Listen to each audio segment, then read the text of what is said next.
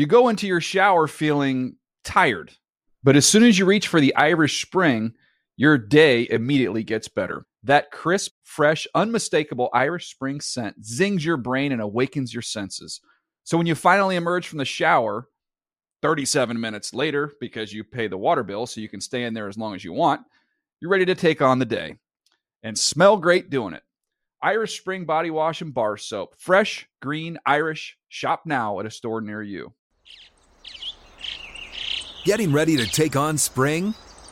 Make your first move with the reliable performance and power of STIHL battery tools. From hedge trimmers and mowers to string trimmers and more, right now you can save $50 on select battery tool sets. Real STIHL.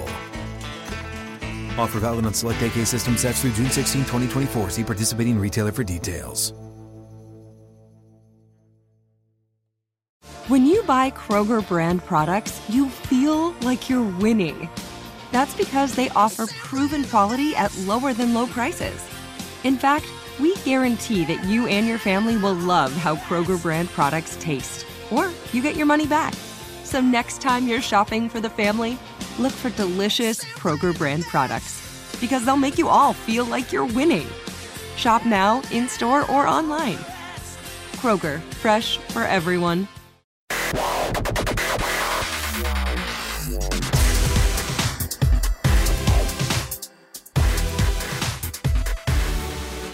What is up? Welcome to another edition of the NFL Fantasy Football Show. It's me, your man, MG Marcus Grant, still fully vaccinated, still dodging variants like Neo in the Matrix. And we have a cast of, I it's a couple now, uh, a little bit different show for you today. All the content's going to be the same. It's going to be great. We got producer Justin, uh, we got the specialists who are going to be doing a whole lot of stuff in post for this show. Don't worry about it. It's going to still look and sound good. That's all you really need to know. And I'm joined on screen, as always, by Michael F. Florio. And we haven't fully survived week 15. We've survived part of week 15, and it has been a bizarre week to say the least.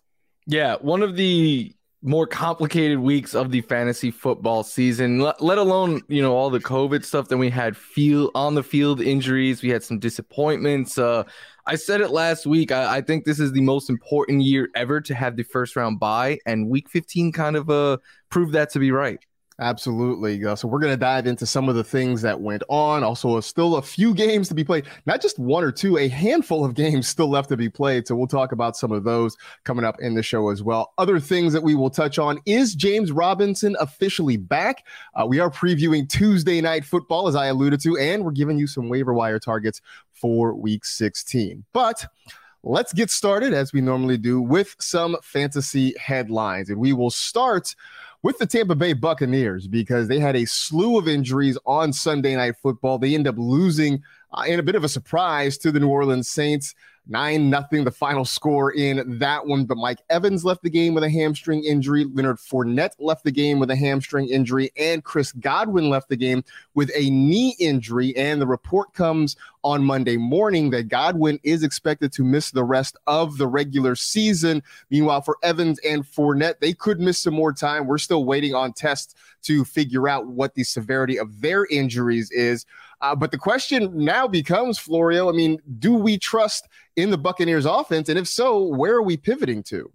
Yeah, I think you continue to trust this Bucks offense. Look, last night was the anomaly. The, the Saints have proven to be Tom Brady's kryptonite, the one team that can kind of get to him. Chris Godwin done for the year. It sounds like Leonard Fournette is done for the fantasy season. Uh, and – so with those guys out now, I think at running back, Ronald Jones becomes the one of the top waiver wire targets this week. We saw him play the most in Fournette's absence. We know that Ronald Jones is a good runner. He's got some good burst to him. And I think with the receivers, I mean, this is why you keep a guy like Antonio Brown around just in case, even with all the off the field headaches, because I think now Brown slots in as that number two wide receiver behind Mike Evans. It doesn't sound like Mike Evans is uh, is too severe that injury, so hopefully uh, he's back out there playing next week. But I, I think you keep trusting this Bucks offense. They still have Gronk. They still have potentially Evans, AB. Ronald Jones is a solid backup running back, so I think it just keeps on going for them. I think we saw last night though how much those receivers and, and Leonard Fournette mean to this offense. It just didn't look the same when Brady was trying to throw to Tyler Johnson or Jaelon Darden. Uh, you know, they, they tried to use Ke'Shawn Vaughn out of the backfield and, and he did not make plays for them. So it's definitely a different offense without Evans, uh, Godwin, and Fournette. But they do have some guys who can slot in and be just as effective, if not more so. So uh, I'm with you. I think you still keep your trust in Tom Brady. I think you can still rock with Antonio Brown. Uh, you know, check to see maybe there's a chance he's out there on the waiver wire in your league. Probably not likely, but maybe there's a chance. It's worth certainly checking. Uh, Ronald Jones, very much. Uh, I don't. I wouldn't expect to be out there, but again, it's worth uh, taking a look through the waiver wire to see if he's available. But um, yep, definitely disappointing if you've been rolling with Fournette or Godwin to this point, and uh, and again, we'll keep an eye on Mike Evans too to see uh, what the severity of his hamstring injury is. But uh, you know, in a week that was frustrating for a lot of people, maybe a frustrating end to the Sunday. We'll see what Monday and Tuesday bring uh, fantasy wise as well. Uh, a scary injury for the Denver Broncos. Teddy Bridgewater was carted off the field, taken to a hospital for further evaluation after a head injury. So first and foremost, we hope everything is okay with Teddy. Uh, we saw a similar uh, scary injury on Thursday night between the Chiefs and the Chargers. Donald Parham uh, appears to be recovering well, so thank goodness for that. Um, but you know, pivoting to fantasy football, it looks like Drew Lock is going to be taking over this team for at least the short term. And you know, as I looked at this, I, I wondered, you know, look, we have seen the passing game for Denver be kind of underwhelming, regardless of who's under center. So as you sit there uh, and you look at this with Drew Lock maybe coming in to, to be the starter, does this change much of how you feel about the Denver offense now? No, it, it doesn't. And this was an offense that I thought uh, had upside coming into the year. I was very, very high on Jerry Jeudy. Uh, but I think uh, on last week's podcast, it might have been, I, I came around and I was like, listen, this offense is the passing game is you can't trust it. Like it's the running backs, and that's really it. And that's what we saw again yesterday. 15 carries for both running backs. They were each utilized a bit in the passing game. Their receivers, though, their tight ends, they they spread the ball out so much. Like you're you're looking at a weekly, I would say, floor of like four to five targets, maybe like eight points for their for for their receivers, and they can give you less than that. Like Courtland Sutton has struggled all year, so uh, you take Teddy out. Yeah, I know Drew Lock maybe brings the deep ball to this offense that we haven't seen, but I don't want to trust Drew Lock in the fantasy playoffs. So for me, it continues to be when it comes to the Denver Broncos, it is the two running backs, and that's really it. That is pretty much it. Uh, Jerry Jeudy did not have a catch on Sunday, and I don't know if you saw this. Uh, Jeudy and Eli Apple were going back and forth at each other uh, on Twitter. Jeudy saying, "You know, I was torching you all day long," and Apple's like, "Well, let me check these stats and see how it's going." Um, it was amusing. I mean, as somebody who has no uh, no rooting interest one way or another, uh, it was very amusing. But it does kind of stand to the point that the Bronco passing game, the Bronco receivers, uh, have let us down a lot this year, and I don't think it matters at this point who the quarterback is. It is a group that you're probably just going to stay away from for uh, for the rest of the season until they get like Aaron Rodgers next year. Then I'll be back. Yeah, you know, when that happens, then everything changes, and suddenly we're totally back on board with Jeudy and Sutton and, and whomever else uh, is catching the football there uh, in, in Denver. Uh, speaking of catching the football, Sterling Shepard appears to have suffered a torn Achilles on Sunday in the loss to the Dallas Cowboys. It has been beyond miserable for the Giants offense this season, for their wide receivers, for their tight ends, even for Saquon Barkley. Um, look, I'm not going to sit here and try to craft a narrative of, you know, can you start this guy or that guy in the Giants you know, passing game?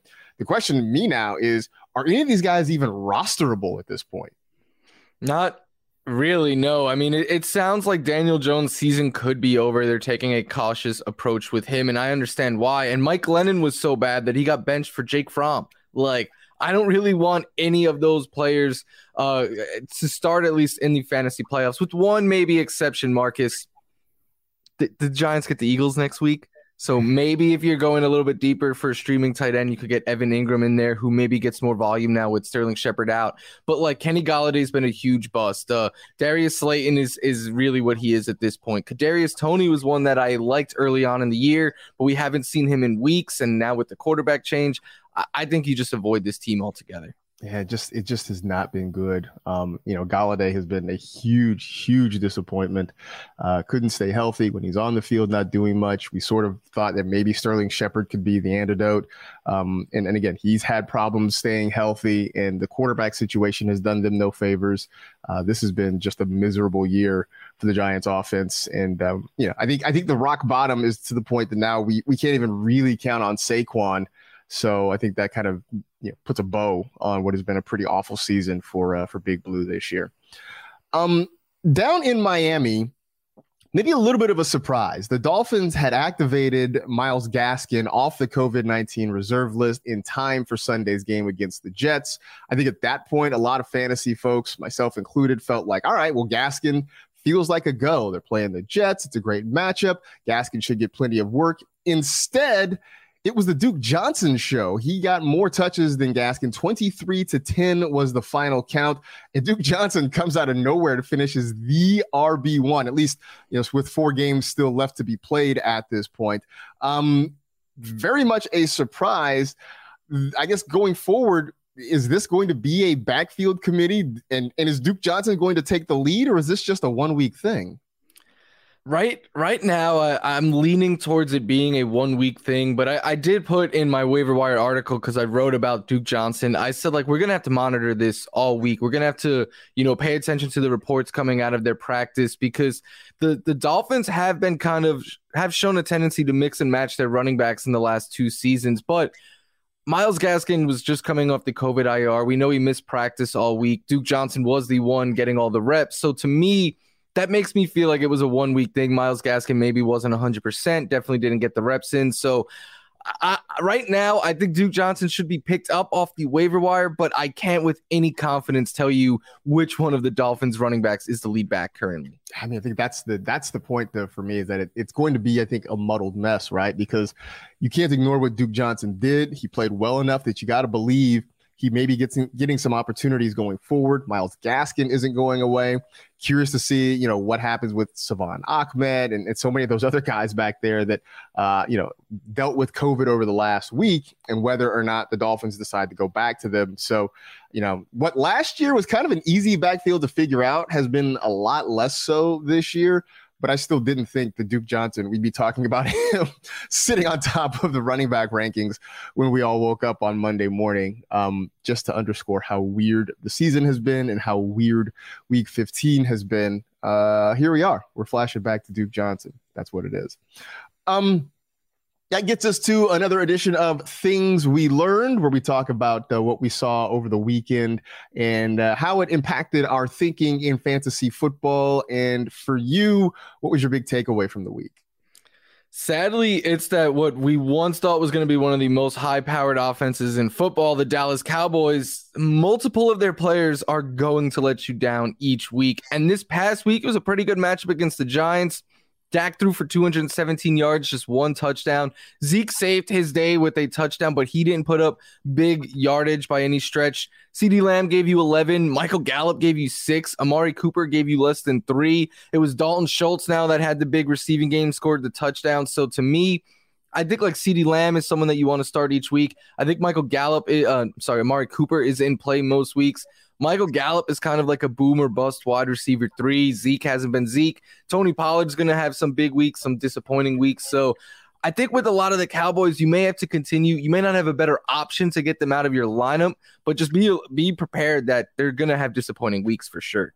Yeah, the uh, this felt like a get right game, a get healthy game for the, the Cowboys, and it just wasn't. And uh, I believe I saw this morning that since week 11, Dak Prescott is like the QB 27 or something. He's way, mm. way down the list. Uh, and that is not what you drafted him for. That is not what you were anticipating uh, this time of year. So, uh, you know, if you are able to survive with a Cowboy on your roster, good on you. You, you got to hope that things get better in the short term because um, otherwise it, it, may be a rough slog through the next week or two with any Cowboys.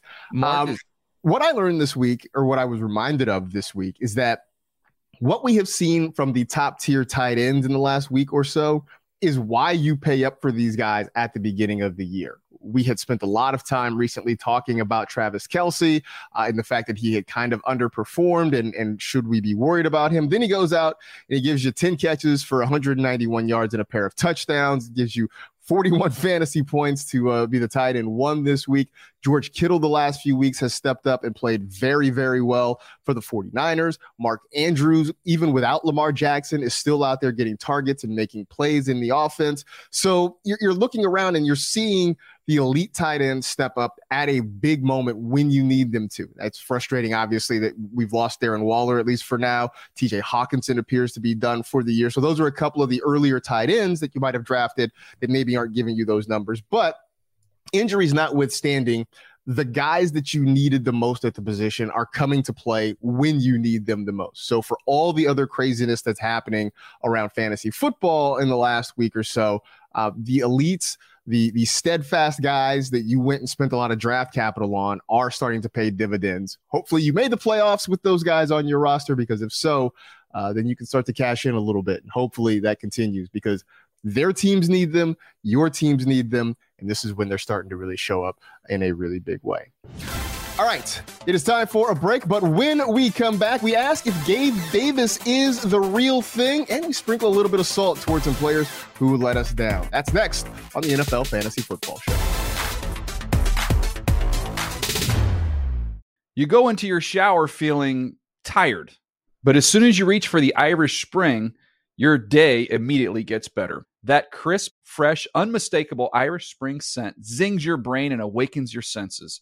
So when you finally emerge from the shower 37 minutes later, because you pay the water bill so you can stay in there as long as you want, you're ready to take on the day and smell great doing it.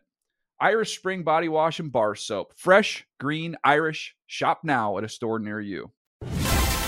Take a look at some of the top performers for week 15. Of course, uh, still four games to be played. Actually, if you're watching the live streaming show, the Raiders and Browns uh, probably in action or just about to kick off uh, at the very least. But uh, other than that, the guys who have played your QB1, surprise, surprise, it's Tyler Huntley. Uh, your RB1, we talked about earlier, that's Duke Johnson. Your RB3, Jeff Wilson, with just under 20 points. James Robinson, 17.8 points. He's the RB5. Devin Singletary is the RB6 at 16.6. Ameer Abdullah is the RB8, 15 and a half points. Just a strange list of running backs uh, this week. Uh, Gabriel Davis Davis is the wide receiver three at 25 and a half points. Amon-Ra St. Brown, the sun god, shining down with 23 and a half to be the wide receiver five. Travis Kelce, your tight end one, as I mentioned, 41.1 points, and the tight end two, Mark Andrews at 35.6. But let's circle back and talk about James Robinson. Because I said last week on this show that Urban Meyer was tanking James Robinson's fantasy value. Urban Meyer no longer there. James Robinson comes back with a pretty nice game, almost 18 fantasy points. Uh, does this mean that James Robinson is officially back in our lives?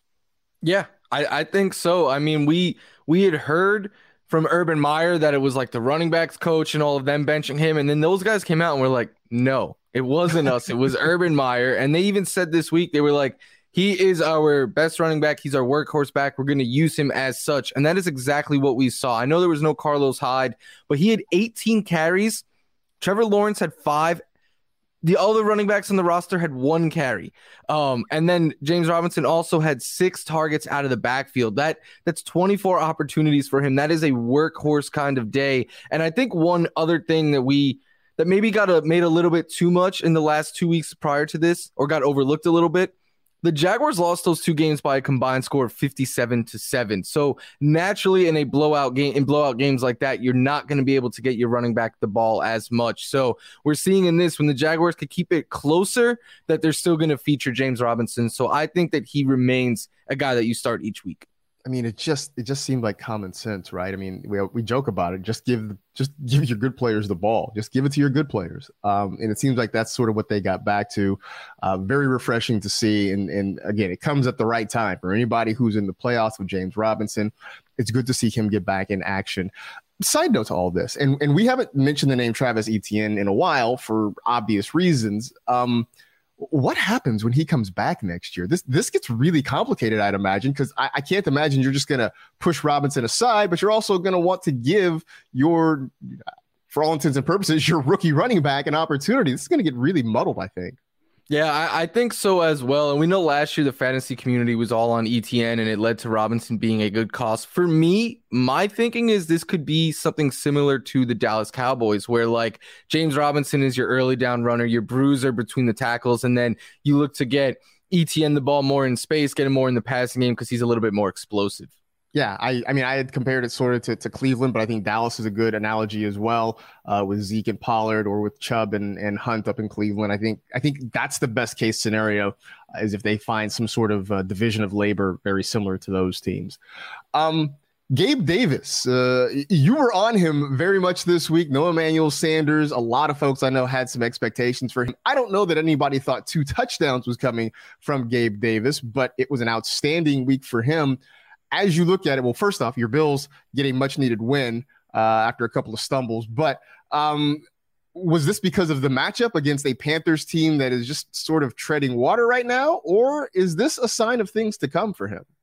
I I don't think it's because of the matchup, and I'm not sure if it's a sign of things to come because the issue is I think Gabe Davis is a really, really talented wide receiver. And I think he brings something that the Bills offense has clearly been lacking this year. Like last year, they had John Brown opposite of Stefon Diggs, who could stretch the field, take some safety coverage away. This year, they, they're all near the line of scrimmage outside of Stefon Diggs. Like Emmanuel Sanders, no offense, is just not a downfield type of receiver anymore.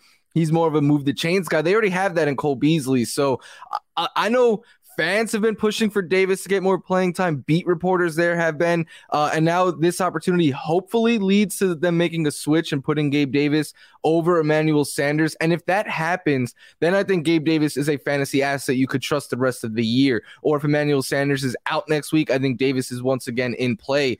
But if Sanders is back and we're hearing reports that he's going to be playing over Gabe Davis again, then I don't think you could trust Gabriel Davis. But he showed us yesterday what he could do. The two things he does best is he could be a, a, field stretcher and he could be a presence in the red zone. Two touchdowns, a couple of long catches. I would hope that they keep giving this guy more opportunity. I mean, it seems like he has earned it, but the problem is, as you mentioned, when Sanders comes back, I think they sort of eat into each other's opportunities a little bit. I, there's just, even with Josh Allen playing well, even at his best, I just don't think there's enough in that offense for four wide receivers. Stefon Diggs is going to get his. You mentioned Cole Beasley being that possession receiver that they need.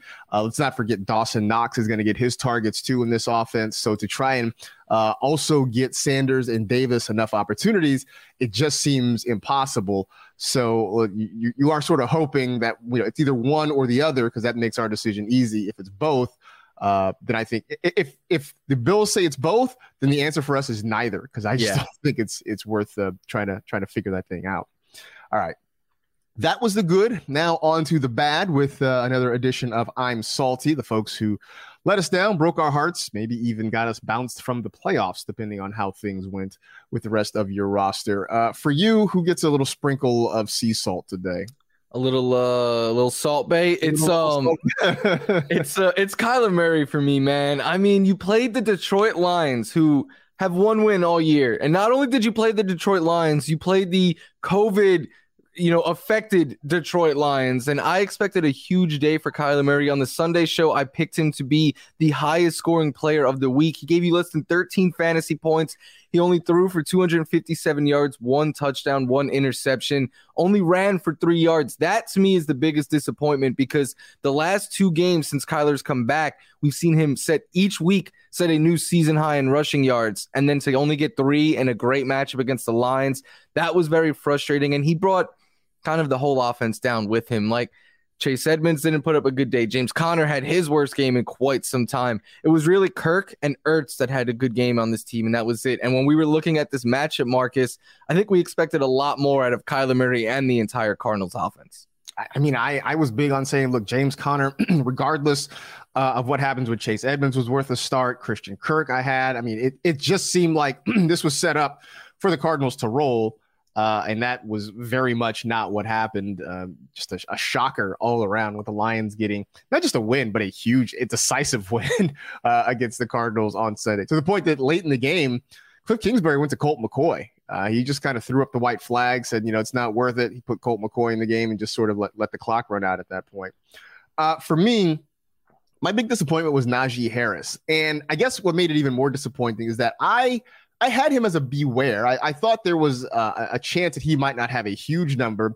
I still thought he would give you more than what he did on Sunday. I mean, it was miserable. And the thing that maybe is most concerning to me about Najee Harris lately is he's still being involved in the passing game, but he just is not giving you any kind of real production there. You go back through his stat line, and in four of his last five, actually, even more than that, I mean, he's giving you less than 30 receiving yards in a lot of games, but he's getting targets and he's just not turning it into any kind of production. We know the offensive line in Pittsburgh is a mess. That was a concern going into the season. I know that the Titans are good against the run, but I still thought that there was a chance for him to at least catch, catch some some balls, get some fantasy production that way, and it hasn't happened. And it's sort of coming at a bad time right now with the playoffs in hand. Um, I just, I, you know, I felt like maybe I won't say Najee was was matchup proof, but that at least there were other ways for him to get the football and other ways for him to, to pick up yards and points. Um, and it certainly didn't happen on Sunday. Uh, I mean, so I'll, I'll, ask you though, with you know Ben Roethlisberger's at the very end of his career, we don't know if he's going to be back in Pittsburgh next year. Uh, the offensive line still has issues are there reasons going forward and maybe in dynasty leagues or next year in seasonal leagues that we should sort of downgrade or be concerned about Najee Harris or does volume kind of trump everything? I think at the end of the day, volume does trump everything, but uh, it, it is going to greatly depend on who this team's quarterback is, I think, because if they upgrade that quarterback position with the pieces they have around him, I think he could be fine. But if you know, if we're seeing a Mason Rudolph or Dwayne Haskins type of situation, then then I'm gonna be pretty afraid because you know teams are just gonna figure we have to stop Najee Harris and that's it. And it is frustrating, Marcus, because for a while it looked like his floor was like 15 fantasy points, but now single digits in two of his last four games. They get the Chiefs next week. I have Harris in the league. I'm still planning on starting him, but do you think do you think if you have Harris, you just continue to ride him out because of the volume, or are you uh, getting a little bit maybe considering pulling him out your lineup? I mean, I think you still play him one because of the volume and and look.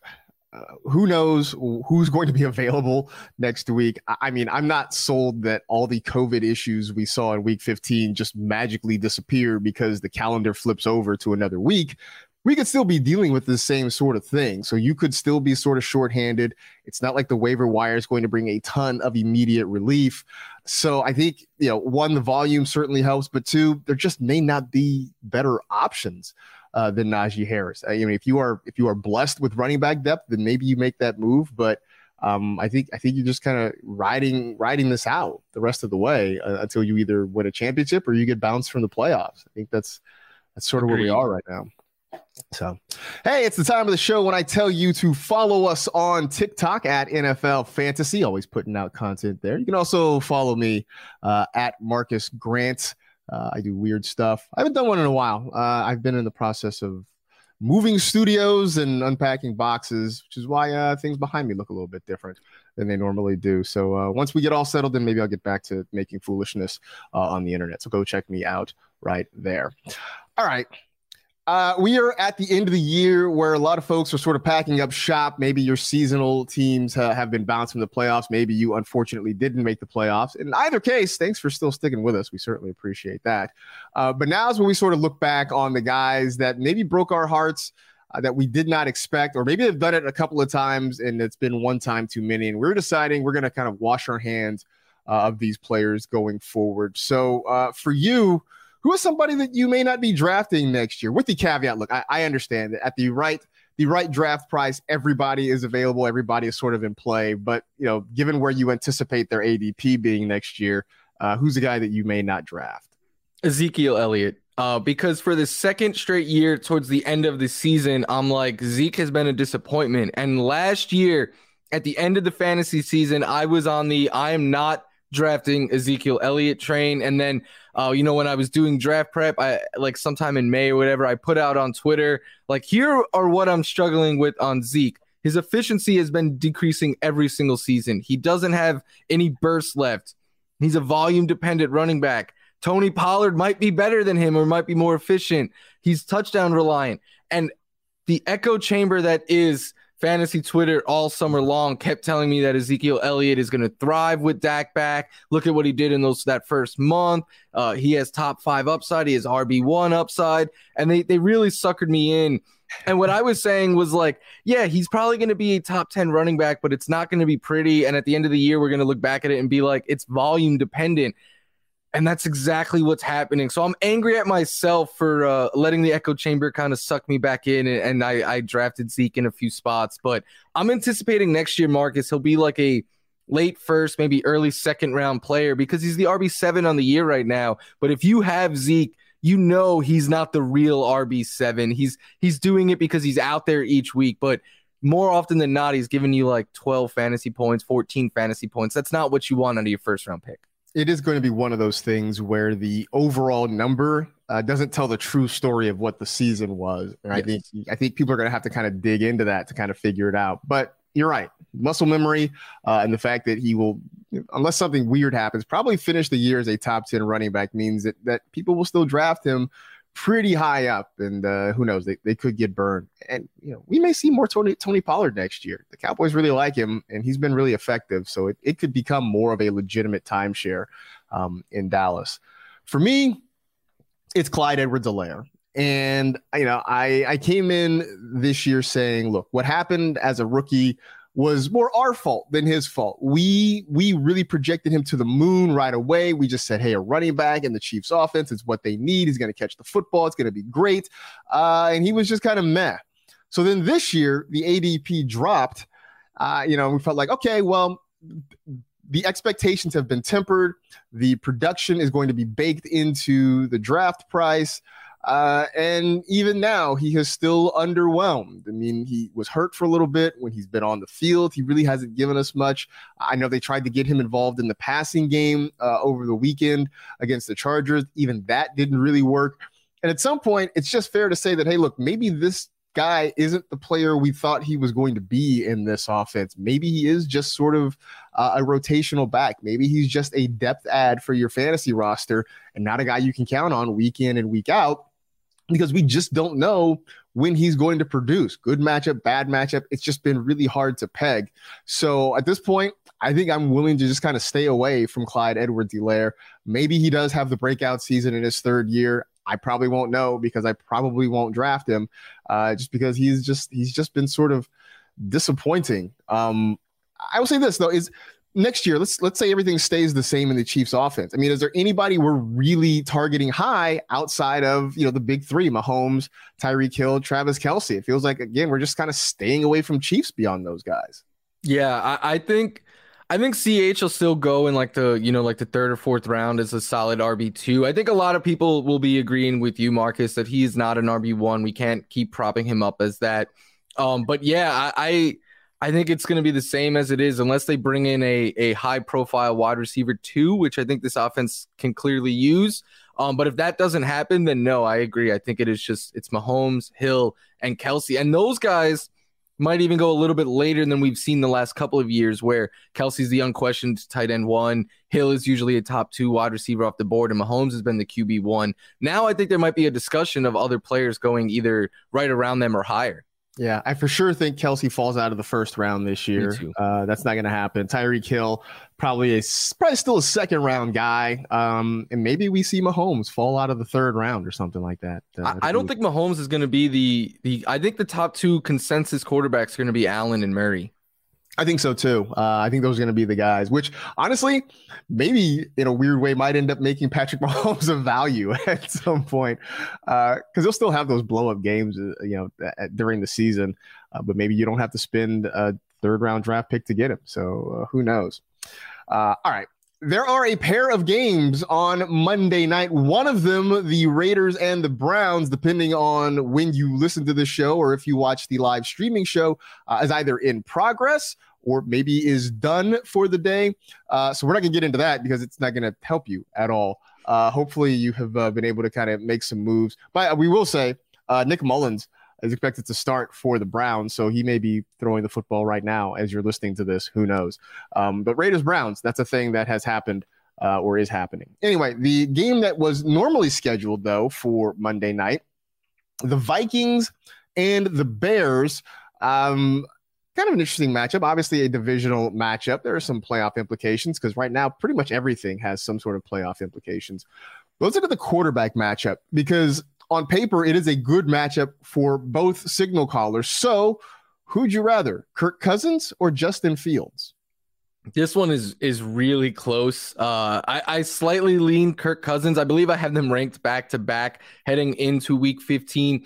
The reason I lean Cousins, and I get Fields is more exciting. He's been playing good ball as of late. It's a great matchup. Cousins has been just though more consistent all year long, and I, I know he's been a little up and down as of late. But I mean, if you like 20, 25 fantasy points. He's done that routinely this year. He's thrown multiple passing touchdowns in six straight games. So, and, and seven of his last eight. So I think he's just a little bit safer there.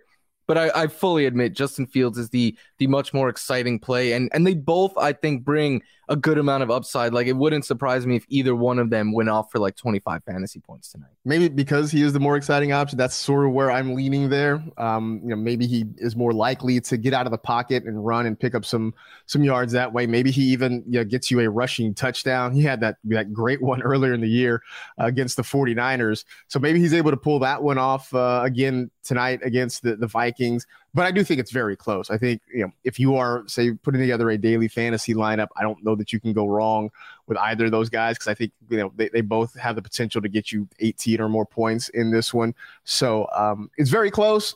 I'm gonna go Justin Fields. I just I like I like watching him a little bit more, and I think we've seen the Kirk Cousins show, so uh, that's kind of where I why I went the the direction I went there. Um, for the Vikings though, so we know Justin Jefferson's going to be there. Adam Thielen is listed as questionable. Uh, we will find out closer to kickoff whether or not he's actually going to play tonight. But uh, if he does miss another game, is there any pass catcher in this Vikings offense not named Justin Jefferson that you feel like you would put in a lineup?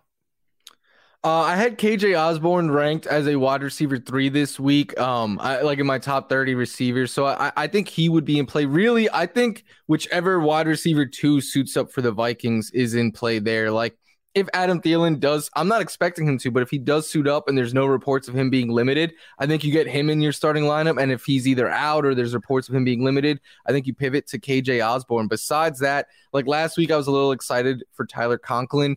Maybe, you know, streaming tight end, sure, but I, I don't really feel great about him this week. So it's kind of just that wide receiver two spot or bust. Yeah, uh, I mean, I, I, would give Osborne an opportunity, uh, probably more in a, a, DFS lineup than you know any kind of seasonal lineup, unless you're really you know kind of hurting at the position. He does have touchdowns in back-to-back games, so uh, that's worth sort of noting. And you know, Kirk Cousins tends to funnel his targets maybe through a couple of guys. He, he does not spread the ball around a ton. So if Osborne is the other receiver, uh, then I think he's worth maybe uh, getting a shot for uh, in the, the ball game tonight. All right. Up next on the NFL Fantasy Football Show, we are taking a walk on the Week 16 waiver wire. Can you buy into a Bengals back against Baltimore? Find out when we return.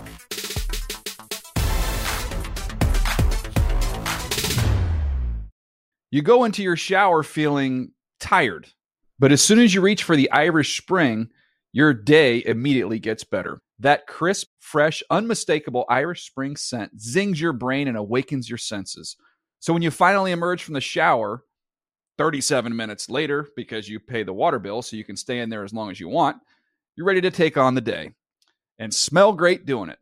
Irish Spring Body Wash and Bar Soap. Fresh, green, Irish. Shop now at a store near you.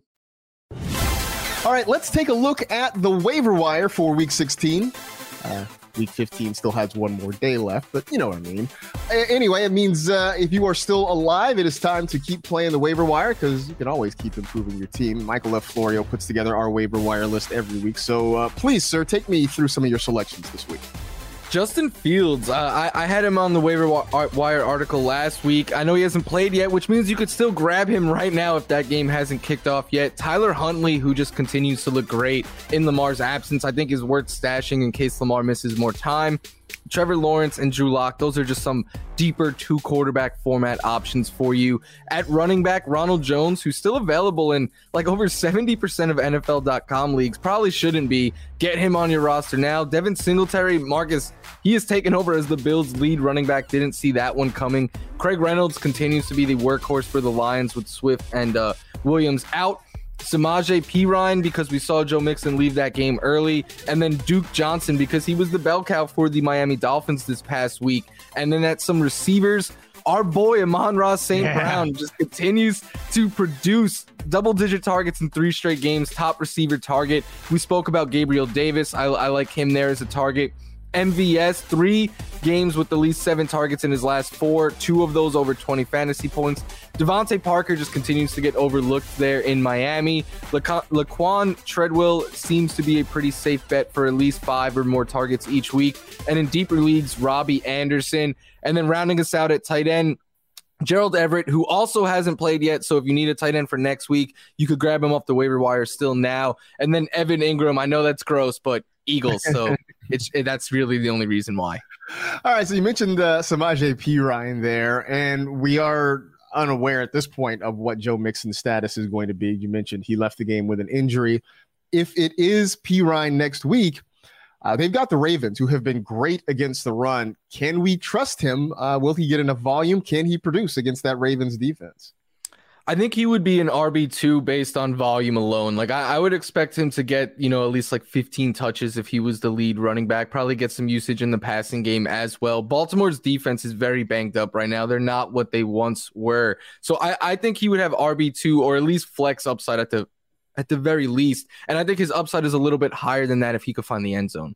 Uh, yeah, I mean, I just I, the thing about the the Bengals is that they have been pretty much a one running back team for the most part. So the the number of touches is going to be there. Hopefully, he can you know catch the ball, get out in space, uh, as you mentioned, find the end zone. Because otherwise, just as a straight ahead runner, uh, don't love the matchup because the Ravens have been one of the best teams against the run pretty much all year long.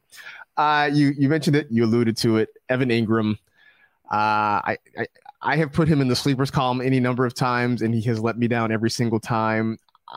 Are we doing this again? Are we are we really doing this again with him?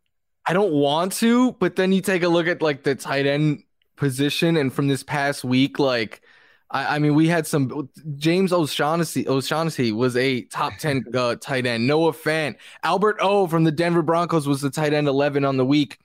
Evan Engram and his 7.3 points was the tight end 14, and now he gets the best possible matchup for a tight end. I don't want to do it, but I think if you're, you know, if you've been streaming the position, maybe you're looking at at uh, the names on the waiver wire and not liking anyone, it, it's at least a shot on a good matchup. And now with Sterling Shepard out, maybe he gets some more volume as well. I'm I'm just starting to put together my list of sleepers for the week, and I know I'm gonna I'm gonna stare at that really long and just wonder like, do I do this again? And I know in the end I'm probably going to, and I'm gonna kick myself. But uh, this is this is what it is uh, heading into week 16. All right, so if we're looking at the top waiver wire target for the week, you somehow have priority, or you in a miracle still have some FAAB left in your fake pocket. Uh, where are you going with it? I, I made a last minute change to my top waiver wire target, be- and it was after Leonard Fournette got hurt. I, I, think if Ronald Jones is available, and he, I was surprised to see in over 70% of NFL.com leagues, he still is. I, I think Ronald Jones becomes the top pickup there. He played the most snaps when uh, Fournette went down. He had by far the most carries. He was used a little bit in the passing game. And what I like about Jones is we know he's a good runner, right? Like he might not be a great pass protector. He might make up make some mistakes and and then Bruce Arians hates him, but we know that he is a good runner. He's got good bursts. He is more explosive than Leonard Fournette is. So I think the next two weeks with Fournette likely sidelined, Ronald Jones becomes at the very least an RB2 with some more upside. Uh, this is my, my favorite segment of the show because it's like the all Trojan segment right now. Uh, I mean, I think really Ronald Jones is probably the right answer. If he's out there, that's probably the guy you want uh, if Fournette is going to miss next week. But I'm gonna I'm gonna go Amon-Ra St. Brown. Uh, partially because he's getting so many opportunities right now in Detroit, and partially to validate my own belief from the beginning of the season that he was going to be worth uh, a late draft pick over the course of the year, that hasn't quite worked out that way. But lately, he's starting to blossom into the player I thought he could be. I thought he could be kind of a safety blanket for Jared Goff. I thought he could be a playmaker. I don't think he's uh, dazzling any in any one area, but he makes tough catches. Uh, he's shown that he can be good after the catch, and um, you know I, I, feel like even now you can, if you need a wide receiver, somebody you can put in at the flex, uh, he has that opportunity. And most weeks, obviously not this past week, I sense that the Lions will be playing in negative game scripts and having to throw the football. and you could see the ball go in uh, in Amon Ra's direction. So uh, I, I still think Ronald Jones probably is the right answer, but for my own selfish purposes, uh, I'm going to pick Amon Ra St. Brown so I can take uh, what is a not a victory lap, but maybe a, a victory stroll down the hallway or something like that. Uh, for what, for what it's worth, he was my top waiver wire guy until the the Leonard Fournette injury. Yeah, all right. So that makes me feel pretty good about that thing too. Uh, anyway, for more waiver wire analysis, check out Florio's weekly column. You should know by now that it's at NFL.com slash waiver wire. But uh, if you don't know, now you know, as a wise philosopher uh, once said. Thank you, Chris Wallace. Well, as Carrie Underwood uh, sings all the time, I've been waiting all day for Tuesday night. No, that's not quite how it goes. But anyway, we have Tuesday night football. Not only do we have one game, we actually have two games uh, on Tuesday night. Uh, so we'll jump into that and kind of give you our thoughts on those. Um, Seahawks and Rams, they actually both, I should say, kick off uh, at the same time, 7 p.m. Eastern time scheduled. And I think they are regional coverage. So depending on where you live, that will determine which game that you watch, unless, you know, you've got the Direct TV or uh, something like that, and you can uh, check out both of them. But anyway, Seahawks at Rams. DK Metcalf uh, has been slumping down the stretch. It's really been the Tyler Lockett show. Now, he was placed on the COVID 19 list earlier in the week. Uh, could this potentially be the big DK game we have been waiting for? Yeah, I, I think so. Uh, I've been, you know, on the D. Do not like bench DK by any any stretch. Uh, train all week, I guess you could say. And then when Tyler Lockett went out, more people were kind of back on DK Metcalf. But my thing has been like one, he's still DK Metcalf. Two, he's still getting like a consistent eight targets a game. And DK Metcalf with eight targets brings more upside than most receivers in the NFL. Plus, I know a lot of people are scared off by the Rams and the matchup. His best game of the year came against the Rams, and he, he thrived against them in the playoffs last year. So he's gone for over 26 fantasy points the last two times he's had this matchup. I'm not scared by DK, and, and I continue to say it. If I start DK, he gets eight targets and he gives me like eight fantasy points, I'll live with that. If I bench DK Metcalf and I lose because it's like 25 points is on my bench, I'm going to hate myself all off season. So I am just going to continue to start DK Metcalf each week. I think you know people look at the Rams, they say, "Hey, maybe Jalen Ramsey's going to shadow him," and I think the immediate reaction, understandably, is, "Ooh, I should be worried." But as you pointed out, he's had success against the Rams. He's had success against Jalen Ramsey, so I think that takes a lot of that fear and tosses it out the window. Uh, if Tyler Lockett is not there, there's more targets potentially funneled his way. Um, and look, we have been waiting for the big breakout game, you know, for the the big bounce back game, and I think this could be it. The Seahawks uh, you know, I, they're not officially eliminated. Uh, they're pretty close to, but they need all the wins they can get. So this is a situation where I think they're all hands on deck, calling on some of their big name players, uh, and DK is certainly one of them. So we'll see if he can bounce back. But I, am with you. I would have him in my lineup regardless uh, of whatever fear we have. Uh, Rashad Penny had the big game last week. Uh, Pete Carroll said they were going to use him very heavily, and they did, and he gave you a good fantasy number. A little bit of a different scenario this week against the Rams. Uh, what do you project for him there? I haven't projected for around 12 fantasy points, which is a, a solid day. I, am thinking that we haven't really seen him used in the passing game at all this year. I'm thinking that maybe that changes this week. Uh, I think you, you know, he's a solid flex option, maybe low end RB2 because – volume. Like we know how explosive he is. He just needs to break out one long run, and I think he's going to get a good amount of opportunities to do so. But what I keep saying when it comes to Rashad Penny, even if you don't love the matchup for him this week, you want him on your roster because next week the Bears, the week after that the Lions, two really good matchups for him to close out the uh, fantasy playoffs. So I've got him at about nine points. Maybe he can get to 10. Either way, I don't think it's a spectacular game. I, I worry about his use of the passing game. I also worry just about game script. If the Rams do what they can do and score a lot of points, then that really forces Russell Wilson to have to throw the football. I mean, I, I think DK can have a big game. Uh, I don't know if both DK and Rashad Penny have big games at the same time because I think that really is going to be game script dependent. So uh, I, I think that there's less optimism for me about Rashad Penny this week, but I do like him down the road. If you are, if you have him on your roster and you're able to advance this week, then I think you can definitely ride with him uh, in week 16 and 17 if you get that far, because on paper, those matchups are a whole lot better. Maybe he does get some passing game work. That certainly changes my outlook on him, but uh, I'm not I'm not quite as optimistic uh, that that's going to happen. Uh, the other game, uh, is the Washington football team on the road in Philadelphia to take on the Eagles. We talked about Evan Engram and the matchup he's got against Philly next week and liking him potentially as a tight end. This week, it's Ricky Seals Jones, uh, one of the two fantasy playoff matchups he gets against Philadelphia. But this week, he's not going to have Taylor Heinicke. Uh, he's, he's going to have Garrett Gilbert at quarterback. Uh, do we still trust RSJ as uh, as a tight end start with Gilbert at quarterback? Definitely a lot less than when it when it was Taylor Heinicke. But the thing is, at this point, you you kind of, I mean, maybe you could pivot to Gerald Everett or David Njoku. I, I I think I would lean a little bit more towards Njoku over Ricky Seals Jones. But right now, those are my top two streaming options. Like I would rather use one of those two guys over Tyler Conklin, Gerald Everett. So I think if you were planning on starting him and now all the other Sunday games have been played, I think you kind of, unless maybe you could pivot to David Njoku, uh, but even that one is kind of a uh, a shot in the dark there with with you know it being uh, Nick Mullens at the quarterback position. So yeah, I think you just kind of ride with RSJ now. You, you took this shot because of the matchup. He still has the same great matchup, and we have seen a lot of you know quarterbacks when they get thrust into play markets, they look just like that short little safe throw to the tight end. So I think that's what you're hoping for.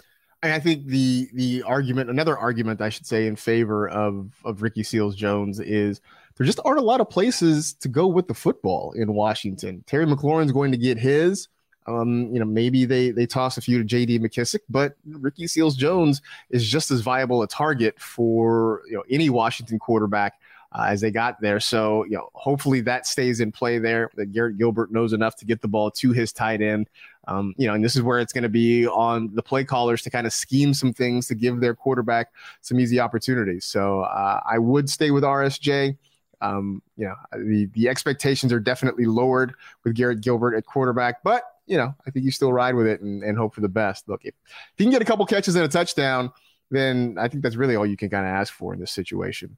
Uh, last thing, Jordan Howard expected to be back for this one. Washington's defense has struggled, not just on the field, but then they've also had COVID issues as well. Uh, is Jordan Howard worth maybe a flex start or or worth throwing into a, a daily lineup? Maybe more in daily. I don't love him in seasonal because I think the floor is is very low. Like I think if you start him, you're hoping for a touchdown, but their usage has been so inconsistent with the Philly running backs. Like Miles Sanders doesn't have a touchdown all year, so we know he's not going to score one. But they like to get Kenny Gainwell involved in the pass game a bit. Boston Scott has been in and out of that rotation, so I, I think he's just a deeper flex option. But in DFS, I think if you're playing like a Tuesday slate, that's where he's worth a shot. Uh, yeah, I, I, think that's probably it. I mean, I think if you're playing him in seasonal, you really are hoping for a touchdown. I think that's going to be your best option there. Because um, also, the Eagles have been a lot more run heavy lately, but you know that involves a lot of Jalen Hurts as well. So there, there, may not be as many touches in the offense for Jordan Howard. So uh, you're probably right. He's probably a better daily play, and you you still are hoping for that touchdown to kind of uh, at least bolster those numbers a little bit because the yardage may not be there enough, and we know they're not going to throw him the football, so that that part is pretty much out. Um, so that's it. Uh, that's the end of week 15. I, you know, it, we were talking, uh, you know, last week in the office that uh, we got this far before we had K, uh, had COVID madness. I mean, last year we dealt with it. It seemed like week in and week out. So I guess in some ways we should probably count our blessings that it took this long for this to happen. I guess you know also like if you didn't make the fantasy playoffs, and I mean kudos to you if you're still listening to this, or maybe you got bounced in one league. At least it's less you got to worry about because it was a very stressful week setting lineups and everything. So I guess maybe that is the uh, the silver lining there. Yeah, you know, um, you know, there's there's not a lot of reasons to be excited about not being in the playoffs, but hey, this is one of them. You didn't have the headaches uh, that everybody else did. I don't know, just trying to make you all feel better about it. Anyway. uh, anyway, for us, that is it. We are done. We appreciate you hanging out with the NFL Fantasy Football Show. You know the drill. Tell two friends to tell two friends. Rate, review, and remember do illiterate people get the full effect of alphabet soup? Be safe, take care of yourselves, get vaccinated, and we will see you on Wednesday.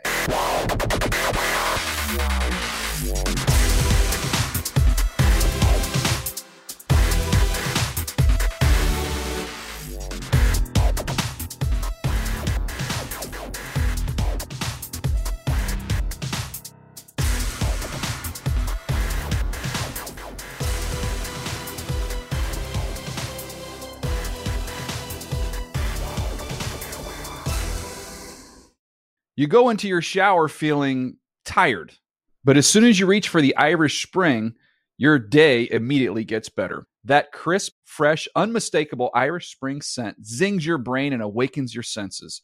So when you finally emerge from the shower, 37 minutes later, because you pay the water bill so you can stay in there as long as you want, you're ready to take on the day and smell great doing it.